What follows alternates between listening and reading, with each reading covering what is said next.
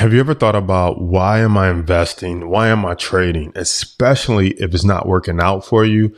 Like, what's the point of putting yourself through all this pain if you're losing money? Well, I'm going to share with you the number one thing you really should be thinking about and what's more valuable than money to leave behind by starting to learn and invest in the stock market, even if it's not working for you. Let's get into it. Do you feel like you were meant to live a life of financial abundance? Like, you know, your money is supposed to work harder for you than you work for it? Maybe you heard about the stock market and the new millionaires being created and wonder, why not me? Maybe you want to invest in the stock market, but you don't know where to start. Maybe you have a 401k or an IRA, but you want to enjoy your money now, not just in retirement. Maybe you've already had some success in the stock market, but you want to take it to the next level. Working for somebody else and watching free YouTube videos will only get you so far. To truly be financially free, it takes a strategic game plan, an investor's mindset, and a willingness to take calculated risks. When you're ready to get out of the rat race and onto the fast track, join us here, where we break down how to manage money, how to navigate the stock and options market, and how to approach investing with the right mindset. I'm Jason Brown, stock market coach and options trader, and this is the Money Markets and Mindset Podcast. So I want to talk about something a little different today. I want to talk about death. All right. And I know that's not typically a topic that most people want to talk about, but we got to talk about it. So my wife's grandmother passed away, 96 years old, Margaret Chateau. God bless your soul. You lived a great and full life. I'm talking 9 kids, tons of grandkids, all that good stuff. And when I, spent time with her, she was always so welcoming in their home and just so full of life all the way to the last day that she passed. And so you may be thinking, like, well, what does this have to do with the stock market or money markets and mindset? And I just want to share with you what, just her passing kind of meant to me, or what it had me at least thinking about as I, watched her during her final days. And so, when we look out at life and we think we have all this time left, and depending on, how you look at life, we do have a lot of time left. And depending on how you look at it, we don't have that much time left. We definitely have a finite amount of time on this earth. And she passed at 96 years old, which is a blessing. And when I looked at, some of the things that I thought about during her final days was this. So let me just dive right into it. So here's what I thought about. Number one, on her, deathbed, which was very interesting to see someone pass away that is still in their right mind, but their body is just shut down. So it's like she wasn't weak. She wasn't incoherent. Like, she talking, laughing, joking, knowing like it could happen any second or any day, which was a whole nother experience in itself, to be like in your right mind, knowing that your heart is, just kind of shutting down. And there's not much you can do, but you're like, it's cool. And you're still joking, saying stuff like, I might fool everybody and just stay around here a little longer. Like, that was her personality, which was so cool. But a couple things that came to my mind is, in that moment when we're kind of hanging out with her, sitting around her bedside,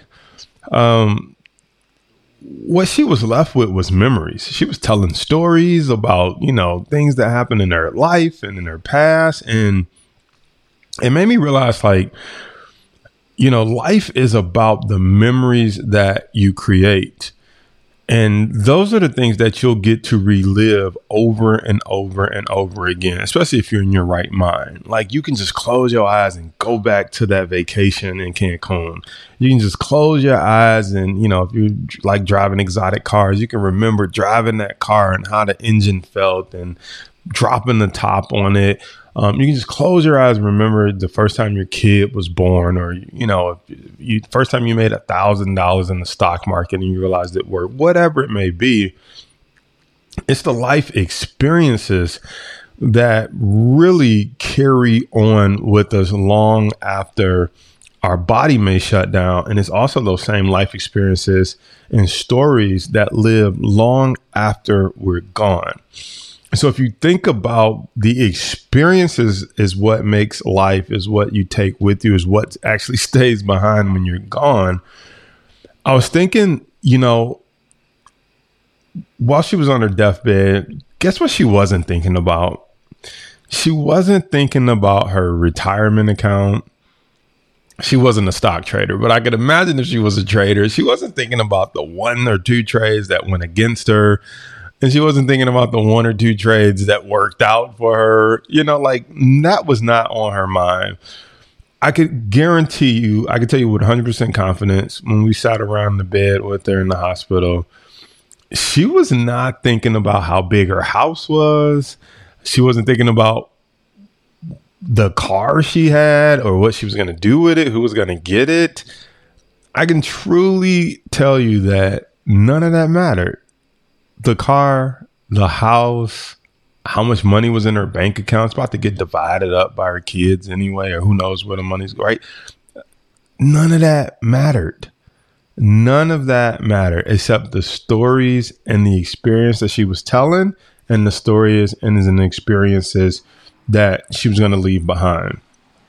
And so what I took from that as like a trader, as an investor, as a person that's still living, still healthy, still relatively young, is that life is short. Short in the sense that we won't be here forever. Most people don't even make it to 96 or 100. So depending on how old you are, you could safely say that 50% of your life may already be over. If you're 45, 50, you could... It's tough to say, but like 50% of your life is over. But here's the exciting part, right? This isn't like doom and gloom. This is exciting, though. What's exciting is you can now put into perspective what's really important. And so you can start to ask yourself the questions that really matter. Do I want to stay at a job that I don't like? Do I want to stay in a relationship that I don't like for this next 50% of my life? Am I going to spend the next 50% wishing I got into the stock market? Am I going to spend the next 50% wishing I would have bought that course? And it's not about buying a course. It's not about buying getting into the stock market. What it's about is, are you going to spend the rest of your time wishing you would have done something different to improve your current situation that might be limited by finances? Like, I would have took that vacation, but I never made enough money. It's like, but the stock market could potentially be that answer. So are you going to spend the rest of your life wishing you studied the stock market, wishing you took the course? If you've lost money in the stock market, it's like, you still have your health. You still have your right mind. You still can go hug your loved ones. You still can walk outside and let the sun kiss your face one more time. You still can breathe in and breathe out and taste the air. Like, she can't breathe in and breathe out and taste the air. So are you going to continue to let that one trade, or maybe you lost some money, lost what you thought was your life savings, or lost... Maybe you started with $5,000 and was like, I'm going to try it. And you lost that $5,000, but like, man, you are still alive. So I'm just here to tell you, encourage you that it's not even close to over. If you're still breathing, if you still can feel the sun ricocheting off your face, if you can still go hug and touch a loved one, there is so much time left to make the money back. Because whether you made it or lost it in the final moments, that was not really what was important. However, if we can use the money and make the money to make us more money, to create more experiences, that is what we want to focus on while we're still here. If you can make the money to, on your deathbed, let all your grandkids know they'll never have to pay for college. If you can make the money and take your family on that family vacation next year and create that experience, that's where you want to put your time and energy, on the time that you have left and what can you do to turn it around from a financial standpoint to experience some of the things that you may want to experience. But there's time left on the clock. And so, you know, that's what I was thinking about when I was spending some time with her in her final days, that the stuff that we think is important is not really important. Like, you come in this world broke. No money, no clothes, no home, right? You come in this world with nothing and you pretty much go out with nothing. So what you can leave behind is information. You can leave the stories behind.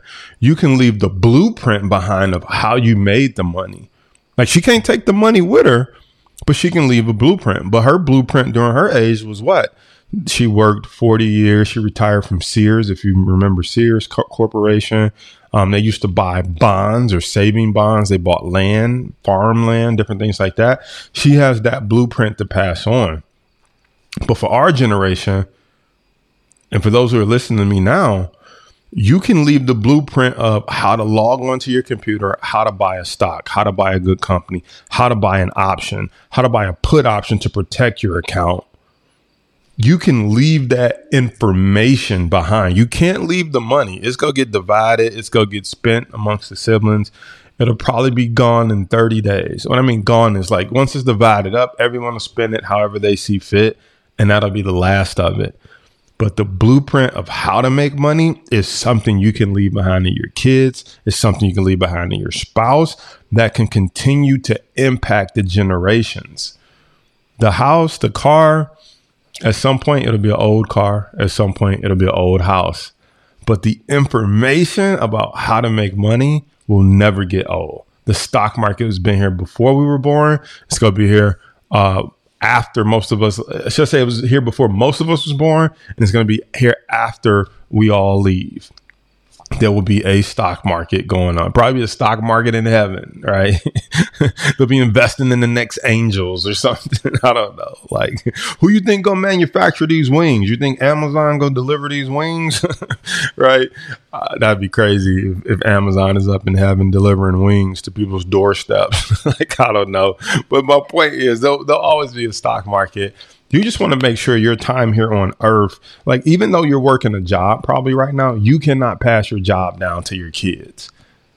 Like my kid, like if you work at, I'm from Michigan, so they used to say, like, if you work at Ford, GM or Chrysler, like, you can't give your kids your job on the assembly line. You know what I'm saying? But you can give them the blueprint of how real estate works, of how stock markets works, of the stories of how you lived your life, how you impacted people, how you gave to churches, charities, different things like that. So it's the experiences and the information that can live on well beyond you. And I went to this talk one time. We had this talk, and Marina came and spoke to our group, and she said something that was very profound. Her grandfather passed. She said, you die twice. The first time you die is when your physical body dies. The second time you die, and this was super impactful to hear this. She said, the second time you die is when your name dies. It's when no one mentions you. There's no more stories to tell. Nobody remembers you. They don't remember what you did or what you said or what you left behind. And that's the second time you die. And I thought, wow, I never heard it put like that. But it's impossible to die that second death if every generation of kids, nieces, nephews, all ask, where did it change for our family? And they get to say, man, your great-great aunt, your great uncle, insert your name, great aunt, great uncle, great dad, great grandpa, took a course, took this information, learned how the stock market works, changed how our family tree makes money forever, was able to make X amount of dollars, and that set us on a different path. That gave us enough money to open our first store. That gave us enough money to open or put the kids through college. Now, these three are doctors and lawyers, whatever the case may be. What will they be saying about your name to make sure it doesn't die that second death?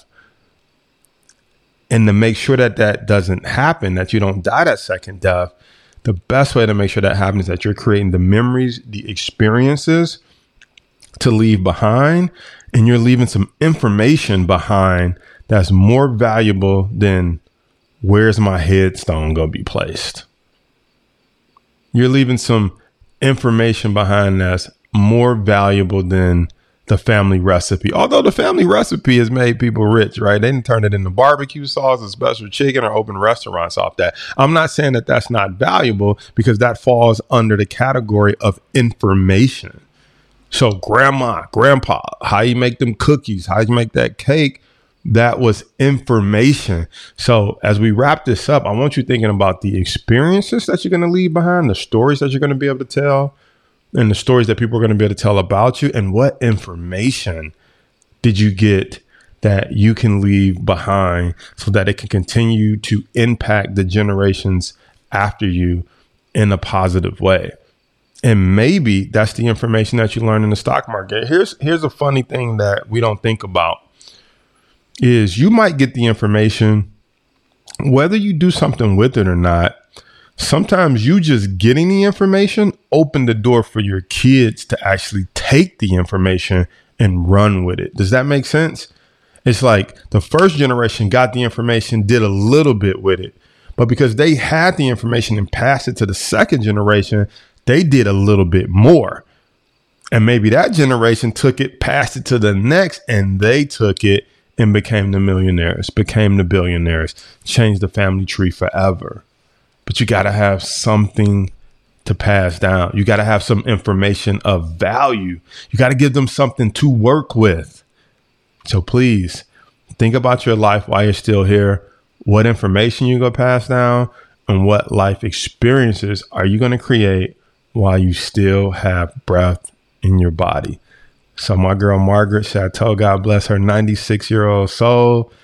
That was one of the things of many things that I've learned from talking to her that I got from the passing of her death. In fact, I remember when she said, we would ask, like, you've been around a long time. What's one of the most interesting things you've seen happen, like for us technology? And she said, I can remember when electricity was being put in the homes. And I thought, wow, you saw it go from candle lights to electricities to, in her final days, she used to play puzzles on her iPad. I mean, can you imagine all of the transformation she saw in her lifetime? Just incredible. So anyway, I'm encouraging you to live well, go help other people, but help yourself so that you can leave something behind that can help your family and generations to come. I'll see you on the next episode.